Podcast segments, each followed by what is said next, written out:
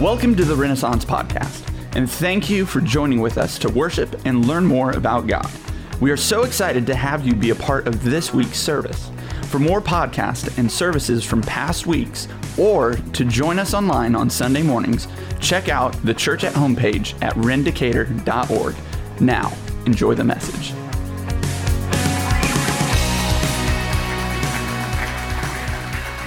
Good morning, Renaissance. How y'all doing this morning? Oh man, it's gonna be a long morning. Y'all doing all right this morning? Praise God. I'm so excited to be here today. Um, Joe, wherever he dipped off to, thanks, man, for inviting me to come again. Um, can you all just take a moment and let's praise God for you all's pastoral staff here at Renaissance?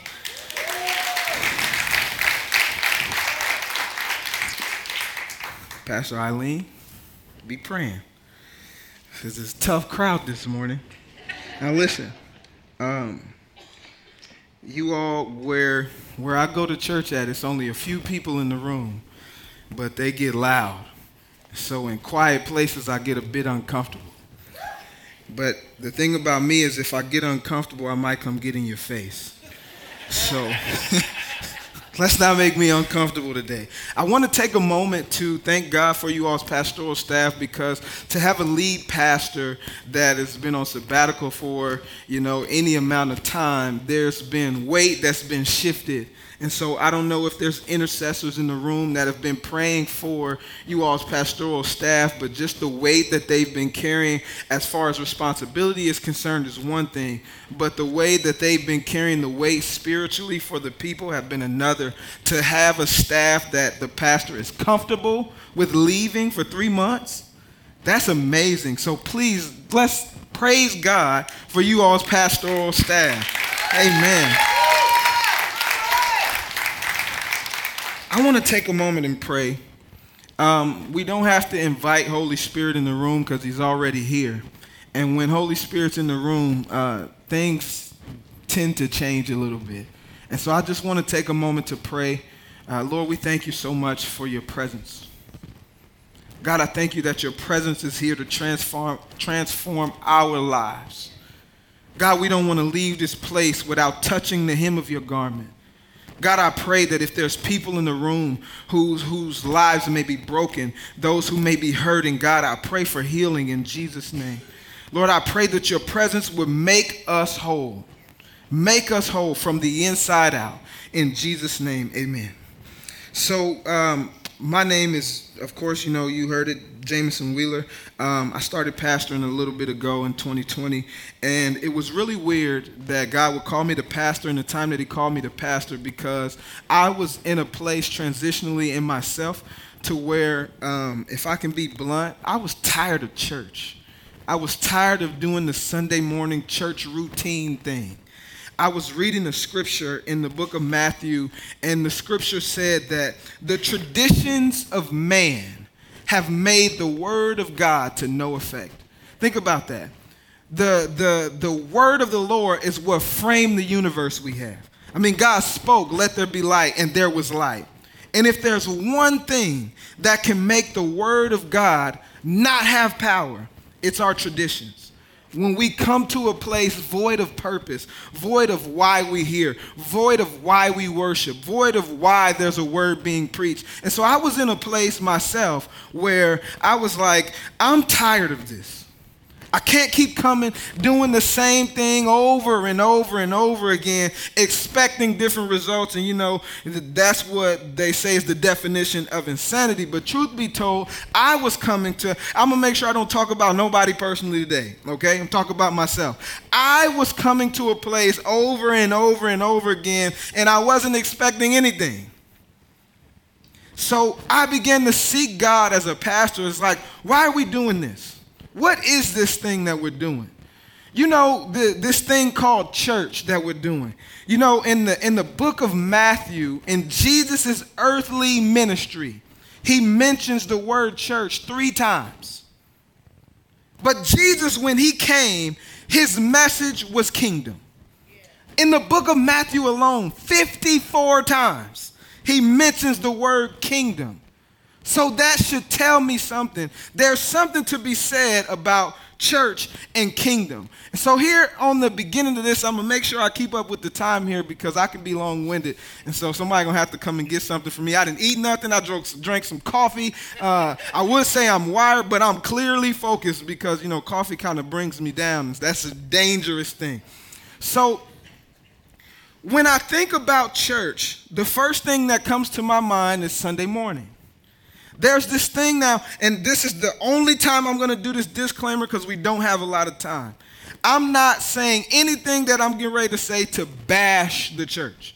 The church is the bride of Christ. And so I would be stupid into bashing Christ's bride. If any one of y'all say something crazy about my wife, we fighting. So I'm not I'm not bashing the church at all. What I'm saying is is maybe we need to think about how we do this thing called church. Because when I think of church, the, the, the Sunday morning thing, I think of this structure, and for the purpose of this message, we're going to call it the institutional church. It's the man made church. The man made church is divided into sections, right? And this is not bashing these sections called denominations, but there are, I got some stats here real quick. I just, I, I can't escape this here. There are somewhat over in the United States alone, where'd it go? In the United States alone, there's something like, I don't know what happened to it in my notes, but there's something like, there it is, there's something like 200 Christian denominations. 200. In the world, there's 45,000 Christian denominations each denomination, you know, Catholic, Methodist, Episcopal, African Methodist, Episcopal, Baptist, white, black, white Baptist, missionary Baptist, black Baptist, uh, COGIC, Church of God in Christ, all kinds of Pentecostal, Apostolic, all of these denominations, they're, they're good in essence because man doesn't man can't create everything that's just all bad so i'm not saying that it's all bad and good, it's good in essence when we think of denominations they bring structure but when i think of the way jesus would do something i don't think jesus would divide his bride I'm not saying denominations are bad. Here's where we get in trouble, right? When we think that our denomination is the only de- denomination that has it right. So, for example, right, there's a denomination, I ain't gonna say nobody background because some people may come out of these backgrounds, but there's a denomination that says, uh, bap- when I'm baptized, if I'm not baptized in Jesus' name, I'm not saved. And there's another denomination that says well, when we baptize, we baptize in the name of the Father, Son, and Holy Ghost. And so the, the division is in the uh, tradition. The, the division is, is in the way we do things, right? When Jesus is not coming to look at the way we do things, he's looking at the heart of why we do it. And truth be told, you know, the, the Bible says that in Jesus lies the fullness of the Godhead. So if I baptize in the name of Jesus, it's still the Father, Son, and the Holy Ghost. If I baptize in the name of the Father, Son, and the Holy Ghost, it's still in the name of Jesus. And baptism doesn't save me anyway. And so to be divided on those stands, or or what about the the the the thing of women can't preach, right? There's people who will say, I can't work with you because there's women in your church that preach. That's not of God. And so when we take these denominations and we take these structures, if we're not careful, we'll build a structure with God on the outside. And church, let me tell you something. What are we doing if we have a church or a service with God on the outside? Isn't that why we come? And so when I think of church, when I talk about kingdom church here, the, because uh, any of you all that were here back in June, this was something that was said the church is the most powerful or organism in the earth. And the enemy, our enemy, we do know we have an enemy, right, church? We have an enemy. His name is Satan, Lucifer, whatever you want to call him. I know, you know, we don't like to talk about around October time, you know, spooky stuff. We ain't gonna mess with that, right? But if the enemy can come and bring division in the most powerful organism in the earth, wouldn't it seem like he won? But we serve a we serve a God who tells us that our foe, our enemy, has been defeated. And so when I think of church, I think kingdom. Let's go to Matthew chapter 12 real quick. I'm going to rely on the screen because I want to keep moving today just for the sake of time. Uh, this is what it says. It says, Then a demon possessed man who was blind and unable to speak was brought to him. He healed him. He's talking about Jesus. So that man could both speak and see. Look at the miracle that took place. This is weird to look at myself up here. And all the crowds were astounded and said, Perhaps this is the son of David. When the Pharisees heard this, they said, The man drives out demons only by Beelzebub, the ruler of the demons. Let's keep going, keep going. Knowing their thoughts, he told them, Every kingdom, watch this, every kingdom divided against itself is headed for what? I'm just doing this because I want to make sure everybody sleep. And no city or house divided against itself will stand. If Satan drives out Satan, he is divided against himself. How then will his kingdom stand? Or for the sake of this, I'm going to say be effective. And if I drive out demons by Beelzebub, who is it that your sons drive them out? So Jesus is mostly throwing out your mama jokes, right? Well, if I'm driving out For this reason, they will be your judges. I'm going to stop right here real quick. So, Jesus says if a kingdom is divided against itself, it can't stand, it can't be defective. If the church is divided against itself, fighting with one another, bickering one another over little stuff that don't even matter, or excuse me, my English, that does not even matter, then how will the church be as powerful as the church is supposed to be in the earth? Because, see, this is the thing, right? The word church comes from this, and, and, Pastor Jeff prayed it this morning. It was so amazing. I got chills when he was praying. The church in the Greek is called ecclesia, which is essentially a governmental term. And it means it's a people that have been called out from one place into another for the purpose of governing. Now, here's Joe where we get stuff a little twisted, right? Because we think politics when we think governing. Politics is the system that we use to pick those to govern. But once government is put in place, the government is there to govern. Politics aren't involved anymore. And so God then says, for the church, we've been called out of the world into the kingdom of God so that then we can govern the world with the laws of heaven. How amazing is that? We get to govern the world with the laws of heaven. So here's where, and, and whoever's doing the screen back there, I'm so rogue right now.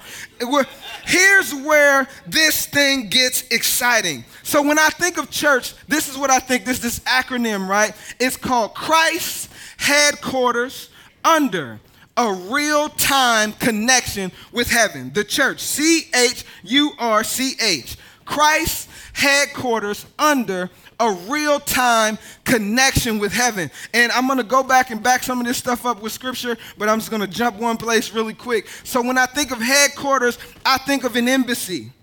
And when you have an embassy, a U.S. embassy on foreign soil, every uh, inch of land that that embassy on is no longer governed by the laws of that land, it's governed by the United States. So if you were over in Africa somewhere and there were some laws in Africa that had, you know, I'm going to make some stuff up because I don't know anything about the laws in Africa, but if you had laws over in Africa that said, hey, you can't worship here, and the U.S. Embassy says where there's, there's freedom of worship, so that law doesn't apply where the embassy is. So let me make this make sense to us. When there's a heavenly embassy in a land, the laws of that land are not what apply. Sickness is illegal in heaven. Disease is illegal in heaven. And so when we come together as Christ's embassy, in this room when we're together, sickness is illegal. Because we're not governed by the laws of this world, we're governed by the laws of heaven. And so, if there's any brokenness in this room, let me declare this to you today Christ is here and He's the healer. He can heal you. If there's any confusion in this room, let me encourage you today Christ is here and He can clear up all confusion that may be there. So, here, let's, let's, let's keep moving. Let's keep moving. Let's go to Matthew chapter 16, and then we'll, we'll start moving pretty fast here. Matthew chapter 16. When Jesus came to the region of Caesarea Philippi, he asked his disciples, Who do people say that the Son of Man is? And they said, Some say John the Baptist, others Elijah, still others Jeremiah or one of the prophets. Now, how crazy are these people to say that Jesus is John the Baptist when they saw Jesus and John the Baptist in the same place? But you, he asked them, Who do you say that I am? Simon Peter answered him, You are the Messiah, Son of the living God. Whoa, revelation. And Jesus responded, Simon, son of Jonah, you are blessed because flesh and blood did not reveal this to you, but my Father in heaven. And I also say to you that you are Peter, and on this rock I will build my. Woo. So now we're talking about church. On this rock I will build my church, and the forces of Hades will not overpower it. That's exciting. I will give you the keys of what? So the church has the keys to the kingdom. I will give you the keys of the kingdom of heaven, and whatever you bind on earth, this is the evidence of those keys, right? Whatever you bind on earth will be is already bound in heaven, and whatever you loose on earth is already loosed in heaven. So what is he saying to us? He's saying to us that as the church, as the body of Christ, we have the ability to call heaven's already done into earth's not yet. Oh my God. Whew. That might be that coffee kicking in. So Jesus says, on this rock, I'll build my church, right? A lot of people, you know, there's a, some debate talking about, you know, the rock being Peter, and there's a whole denomination or set of people that think, you know, Peter was so special because of, you know, this revelation that God has given him. But I want to challenge us with this thought here. The rock is not the person, the rock is the revelation. The revelation that was released is Jesus, you are the Son of God. And so that is the foundation of the church. So if the church believes that Jesus is the Son of God, born of a virgin, died on the cross, rose again three days later, guess what? We family. White, black, Asian, Pentecostal, Methodist, whatever it is. We family at that point. And not only are we family, but we're soldiers together in a fight, not in good or evil, but we're in a fight for the souls of people. So this rock, this word is pe- Petrus or Petros or however you say that. I, but but I was reading it, so I know what it is. I just don't know how to say it. Petros or Petrus, and what it is is it's a bunch of little rocks built up on one big rock. So it's okay for us to be individuals. It's okay for us to worship differently. It's okay for some people to sing hymns and some people to sing contemporary. But the thing that matters is as long as we're on the big rock, then we are that kingdom church that the Bible says the gates of Hades or the powers of hell will never overcome us. We will never be overpowered because of the rock that we're foam, uh, you know, that we're firmly founded on. On Christ, the solid rock, I stand. All other ground is. Some of y'all have been to church before. Great. Here we go. So, Kingdom Church. Let's keep moving. Oh man, Christ Number one, Christ. In 1 Corinthians chapter 6, verse 19 and 20, this is what it says. Do you not know that your body is a sanctuary of the Holy Spirit who is in you, whom you have from God? You are not your own, for you were bought at a price. Therefore, glorify God in your body. So, the number one thing is that the church is the body of Christ. We belong to Christ. We were once dead in sin, but because of the blood of Jesus, we've been purchased by God. And so now we are the blood bought property of Christ. The church does not belong to a man. The church does not belong to a woman. The church does not belong to a pastor or an apostle, prophet, evangelist, pastor, or teacher. The church solely belongs to Christ. It's the property of Christ, and anything outside of that is not the church. And so, if the church is being ran by uh, people who are not submitted to God, that's the next point, is under. But if the church is being ran by people who are not submitted to God, matter of fact, that's the first, I think, requirement of any leader in the church is that you've submitted yourself to the Lord. And so, when God speaks, you listen. If I make a plan and God says do something different, I'll throw my plan out the window, even if I planned it for a year. Because the only thing that matters is that I'm submitted to the one who has bought me. And because of that, then the whole purpose of the church is to reveal Christ, however it's done. The primary agenda is of the kingdom is to reveal Christ. So that's the only ad- agenda of the church. This then causes us to cross denominational barriers. That's why you can have a guy that's non-denominational go to go to a place that's Baptist, and we can we can all you know fellowship and worship together because of this one purpose. Then crosses those denominational barriers and, and lines. Number two is headquarters. We were not called to build simple temples and synagogues. Matter of fact, we are the temple of, of God. So we haven't been called to build temples and synagogues. We've been called to build embassies. These embassies now get as, a, as an embassy, the whole purpose of an embassy is get is to get instruction from the main source of communication and then carry out that assignment into the land that that embassy has been planted. And so, if there's a church in Decatur, the whole purpose of the church in Decatur is to carry out the agenda of heaven and hell society in, have, in, in Decatur. And so, when there's a city that has been um, um, uh, over flooded by violence and all kinds of stuff like that, there should be some instruction from heaven that the church is carrying out that will then combat the forces of darkness that will cause violence to, to spread throughout a land. That's the church's assignment. That's not the police's assignment. The police are only supposed to go after the fact. The church is the only entity that can go in and deal with the heart of an individual that will cause the heart to be transformed in such a way that violence then begins to slowly go down because people's hearts are changing. You can't expect people's actions to change without a heart change. In Luke chapter 7, Jesus says to the disciples, um, no, no, I'm sorry, John sends G- to Jesus his disciples, and they begin to ask John, Are you the one that we've been preparing for? Now, if you know anything about John the Baptist, his message was, Repent because the church is coming. No. He said, repent because the kingdom of heaven is at hand. And so they're asking Jesus, Are you the one that's bringing us the kingdom? And Jesus then says to John's disciples, He says, Well, go back and tell John what you've seen. The blind receive their sight, the dead live again, the lame walk.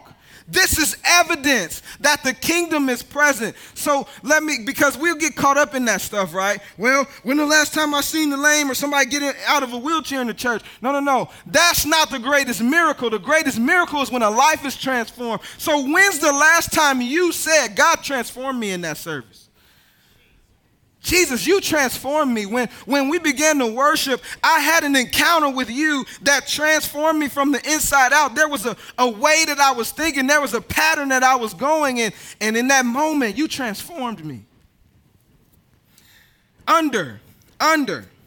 This is a term of submission. I'm going to keep going for sake of time. So, so, but in Matthew chapter 7, he says, you know, all, not everyone who says to me, Lord, Lord, will enter into the kingdom, but only the one who does. Somebody says, say does. does. Not sits. not only the ones who sit in the church on Sunday morning and come and lift their hands in worship. Not all of those who cried out, Holy, when the worship team was singing. That, that's not the kingdom. The kingdom is made up of those who do the will of my Father. Now I got to keep going because I could stay there for a while, but that submission is tied to obedience because you know uh, you can't say that in your heart we're submitted to God, but my actions won't show it. I can't, I can't say that I'm submitted to God. And when me and my wife get in an argument, or, or, you know, proper English, when my wife and I get into an argument, then I have a problem with apologizing. How can we go in the presence of God, have a problem with a person, and leave the presence of God and act like we ain't do nothing wrong? Kingdom of God is manifested by transformed hearts. And so, and so as a as an agent of the kingdom, I'm being transformed every day. God has to work on my heart every day because I can be stubborn. And my wife can be a little bit more stubborn than me. but I still gotta apologize first. It always works like that. But let's let's keep moving.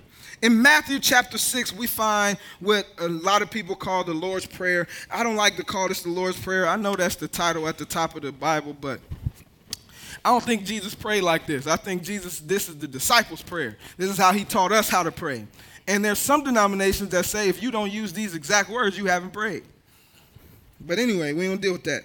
Matthew chapter 6, we see God, Jesus give us this, this model or this outline of what prayer should be like. So he says, Therefore, you should pray like this Our Father in heaven, your name be honored as holy. Your kingdom come, your will be done on earth as it is in heaven. Give us today our daily bread and forgive us our debts as we forgive, as we have also forgiven our debtors do not bring us into temptation, but deliver us from the evil one. For yours is the kingdom and the power and the glory forever. Amen. So this brings us to our last three points. The, the, the first of the last three is real time.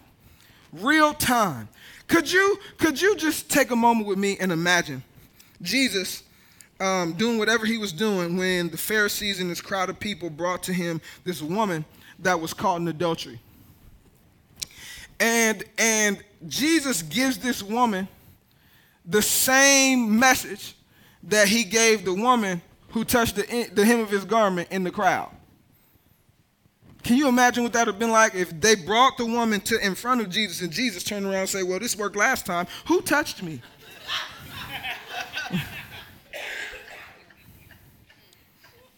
or, or could you imagine if when the woman who touched touched his, the hem of his garment, when she presses through the crowd, then Jesus turns around after she touches him and says, Lazarus, come forth.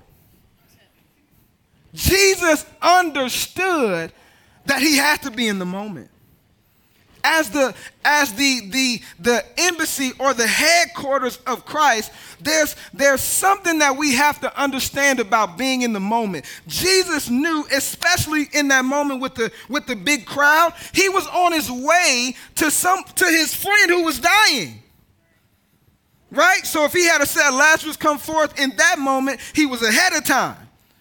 But he was on his way to go and deal with his friend who was sick. And in that moment, in that moment, she touches the hem of his garment, and Jesus stops the entire crowd for one woman in one moment. People of God, we've got to know that there are people who don't need to hear Sunday's sermon on Tuesday. Oh, well, I'm just going to play you what Pastor Jeff preached. No, no. What is God saying to you as an individual? To your coworker who needs a real time touch from God in that moment. What is God saying? Is God saying for you to invite him to come to church? Or is God saying this work, this work can wait? This person needs me in this moment. The connection has got to be real time. Then that pushes us then to the connection. Jesus says, um, um, I believe it was during the week of, of Passion, he goes into the temple and he gets an attitude, right? And he starts flipping over tables and stuff. Because when he went into the synagogue, he saw that the church wasn't what, he, what it was supposed to be. What was going on was not what was supposed to be happening. He saw that they were selling stuff, and he says, My father's house is supposed to be a house of Hello? prayer. he said, My father's house is supposed to be a house of prayer. Now, when we think prayer, a lot of times we think of how much time we spend talking to God. Prayer is a connection, though. In prayer, God should have something for me. It's a community. That's why the scripture says, pray at all times or pray without ceasing, right? Well, I know you're not in your car with your eyes closed. I hope you're not in your car with your eyes closed on your knees praying to God. No, but to be prayerful means that I have this constant communion with God and He hears the cries of my hearts and He began to speak to my heart. Because, you know, to speak to our ears is a really low form of communication for God. And so God then begins to speak to our heart, and then what He tells us, that's what we carry out. That's what we do. And so this connection with heaven is the most important part of an embassy. My, I have an uncle that served in Vietnam, and when he passed away, when my uncle passed away, they read to us um, his his uh, uh, medals. They talked about his medals that he earned in Vietnam. He was like 16 or something over in Vietnam. I don't know how that worked out that way. I don't know what our government was doing at that time. I think everybody smoked weed then. They had a 16 year old over in Vietnam fighting.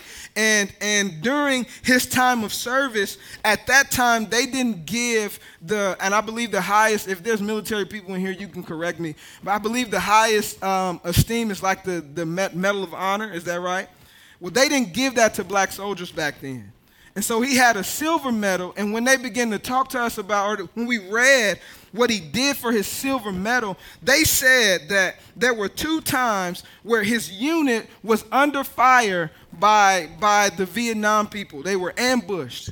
And the, the first thing that the enemy did was cut off their lines of communication. And so they could not go back or, or communicate with the people at the main base to come and send them reinforcements. And so what, what they said my uncle did was, of course, I wasn't there, y'all. It's Vietnam, so I think that was back in the 70s. I was born in 1990. All right. So what they said my uncle did was is he went across the enemy lines and he restored the lines of communication while fighting off some. This stuff sound made up, but I promise you it was in a newspaper article. He went across enemy lines and restored communication while they were shooting at the enemy at the same time trying to restore the lines of communication and was able to get the lines back up so that they can get reinforcement from heaven. I mean, not from heaven. Now we know where I was going, right? so that they can get reinforcement from the rest of their soldiers, and that was that was able to rescue the entire unit. Communication is important. The connection is important. If we're not connected with heaven, what are we giving people?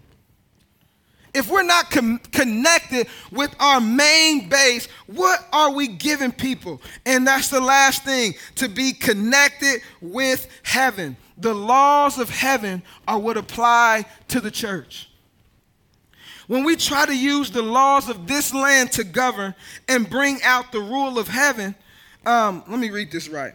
When we try to use the laws of this land to govern or bring about the rule of heaven, we are operating outside of our jurisdiction. You y'all seen SVU, right? And when they try to go to Chicago, they have to get a special, you know, special uh, permission to do that. Well, when the, when the church, as the body of Christ, when we try to use the laws of this land to bring about the rules of, of the rule of, of heaven, we're operating outside of our jurisdiction. Um, I was going to try not to be controversial, but I guess that's what this moment is. So, if our main purpose when we go to vote and stuff like that we want to vote in laws of morality, we're missing the point. How are we missing the point to try to vote in laws of morality? Well, that's the, that's the, the way that this world operates. And so that's not what's going to bring about change. That hasn't happened in a long time. You know, the, the, the Roe versus Wade thing, there hasn't really been much change there. We tried to fight that fight the world's way for a long time. Go vote, go vote, go vote. No, what, what, what would happen if the church just did what the church is supposed to do? Be connected with heaven in a real way so that when I come across a woman who may be contemplating abortion, that I'm able to minister the love of Christ to her. Because remember, the evidence that the kingdom of God is present is that a life is transformed. And so if I can be real in the moment with the with the because you know y'all know we churchy so we know how to put on our mask but uh, how many of us no don't raise your hand. Please don't raise your hand. But how many of us have been to a been in a position um, guys and ladies where abortion was one of those things that kind of popped up like man if I if I um, I'll talk about myself. If I hid this if I hid this from everybody by this by you know this abortion, then uh, I'll get away with it. See, I, I actually was in that type of situation. God, you always messing with me. So I think I was like 19 years old, and and um, I was in church, you know, doing the church thing, young man in church doing music. I rapped at the time. I played drums, and you know, I was like a rock star, Joe. You know, cute, cute little chubby guy. You know what I'm saying? And I never really had much words or game per se, but you know, I just I just would make the awkward joke that would have the ladies like they liked me for some reason. Like I'm not bragging, I'm just saying that's what it was. I really think it was like it was like they saw the the work of God in my life and and yeah, please play that cuz this will help me out here. so um, and so I found myself in a situation where I had got involved with this with this young lady who was it really at first was was something that was like I was just trying to encourage her, but she started liking me in a way that I was like, whoa, all right. so you know, uh, I did the the do with her, you know, do the do Mountain Dew. No, I'm not talking about Mountain Dew. And and she a, a couple months later sends me this message and says, hey, I'm pregnant. Um, and I had quit talking to her because man, I was like, I wasn't trying to be. Um, dog like. Like I wasn't trying to just, man, is it kids in this room? So I wasn't trying to like hit it and quit it. That's not what I was trying to do. But I was so convicted by what I was doing. It's like, man, I can't, I can't mess with her like this no more. So I just quit talking to her. She had tried to get me, you know, come back over and stuff like that. I'm like, man, I, I can't do that. And so um, she tells me, hey, I'm pregnant. Um, and and we go through this month months long, you know, talk with one another about, well, what are we gonna do? Well, man, I'm thinking like, man, I got ministry. Like, what would people say if I just pop up with a with an illegitimate baby? Like, man, they looking at me like, first of all, I was licensed to preach at 14. So at 19, I was a licensed and ordained minister, and I had this crazy incident going on because of my foolishness. So the only thing that could come to my mind was, well, I guess we could get an abortion. And we talked about that. And and as much as I wanted to say like it was her decision, it was so mutual. It was so mutual to get done. And and after that whole thing went down, ended up getting the abortion and man, I was so broken. Like I went through a 6-month depression where believe it or not, I was like skinny like I'm talking skinny, skinny. Like I was like a buck fifty. I'm like a hundred. I'm a hundred pounds more than that right now. so depressed. The conviction was weighing on me, and the the greatest thing that could happen to me is that man, somebody found out whoo, somebody found out. I felt like the weight of the world was lifted off my shoulder because I was steady hiding this, this mess because I knew, like, that's frowned upon in church. Like, dude, you a minister, you had sex with somebody outside of marriage. Of course, I was not married at 19. So, well, I want to say of course because some folks got married at 16. Maybe y'all right here. I saw how y'all looked at each other. So I go through this this this phase and I get found out and and you know of course I I'm repentant like well I'm I'm I'm sad because I got caught but I'm also happy that I got caught cuz this weight is off my shoulders and I can finally finally outside of this facade that I've been putting on my entire life outside of this facade I could just see God in a real way. The most amazing thing to me that could ever happen is in this moment where I was at home by myself in my room. I felt the love of God overshadow me.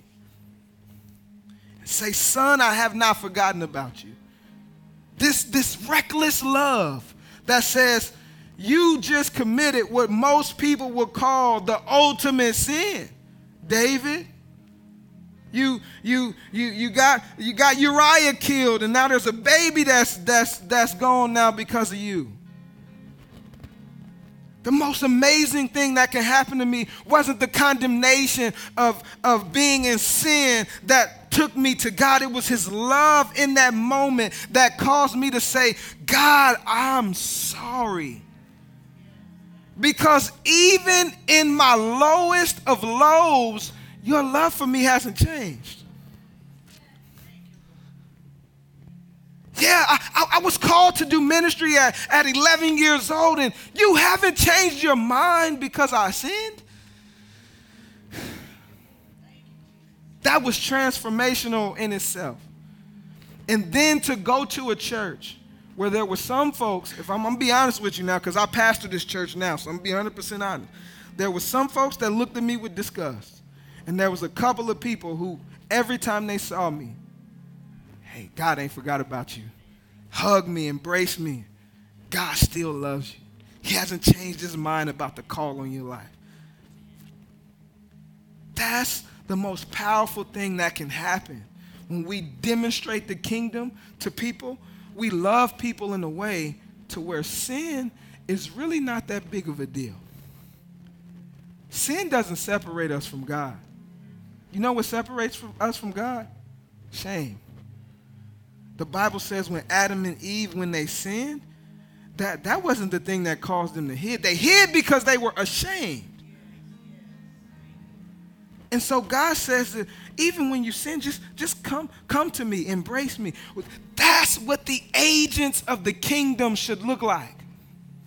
That's how we transform the world around us. That we love people in such a way that they feel God's embrace when we embrace them. Not the condemnation of this institution that we built. This institution has called us to caused us to think about God in such a way to where if I do, if I sin, God doesn't see me. The eyes of God does not neglect the sinner. Matter of fact, the sinner catches God's attention in such a way, the Bible says, Romans chapter 5, verse 8, that but God demonstrated his love in this. While we were still sinners, Christ died for us people of God, when, when, when we understand the love of God that way, how could we not demonstrate it to the world around us? See, this gathering is a collective of people who have been radically redeemed by the blood of the Lamb. And when, since we've been redeemed by the blood of the Lamb, there should be more people here who don't know Him there should be more people in this gathering because of what they've seen in our lives and how we've displayed the love of God in, in to them that caused them to say, Who is this Jesus that Joe's been talking about? Who is this Jesus that has transformed this person in such a way that every time I see them, there's just something on the inside that's just bubbling out, and I can't help it because it's it's contagious to me. Oh man, that thing's red. I think I'm supposed to pray now.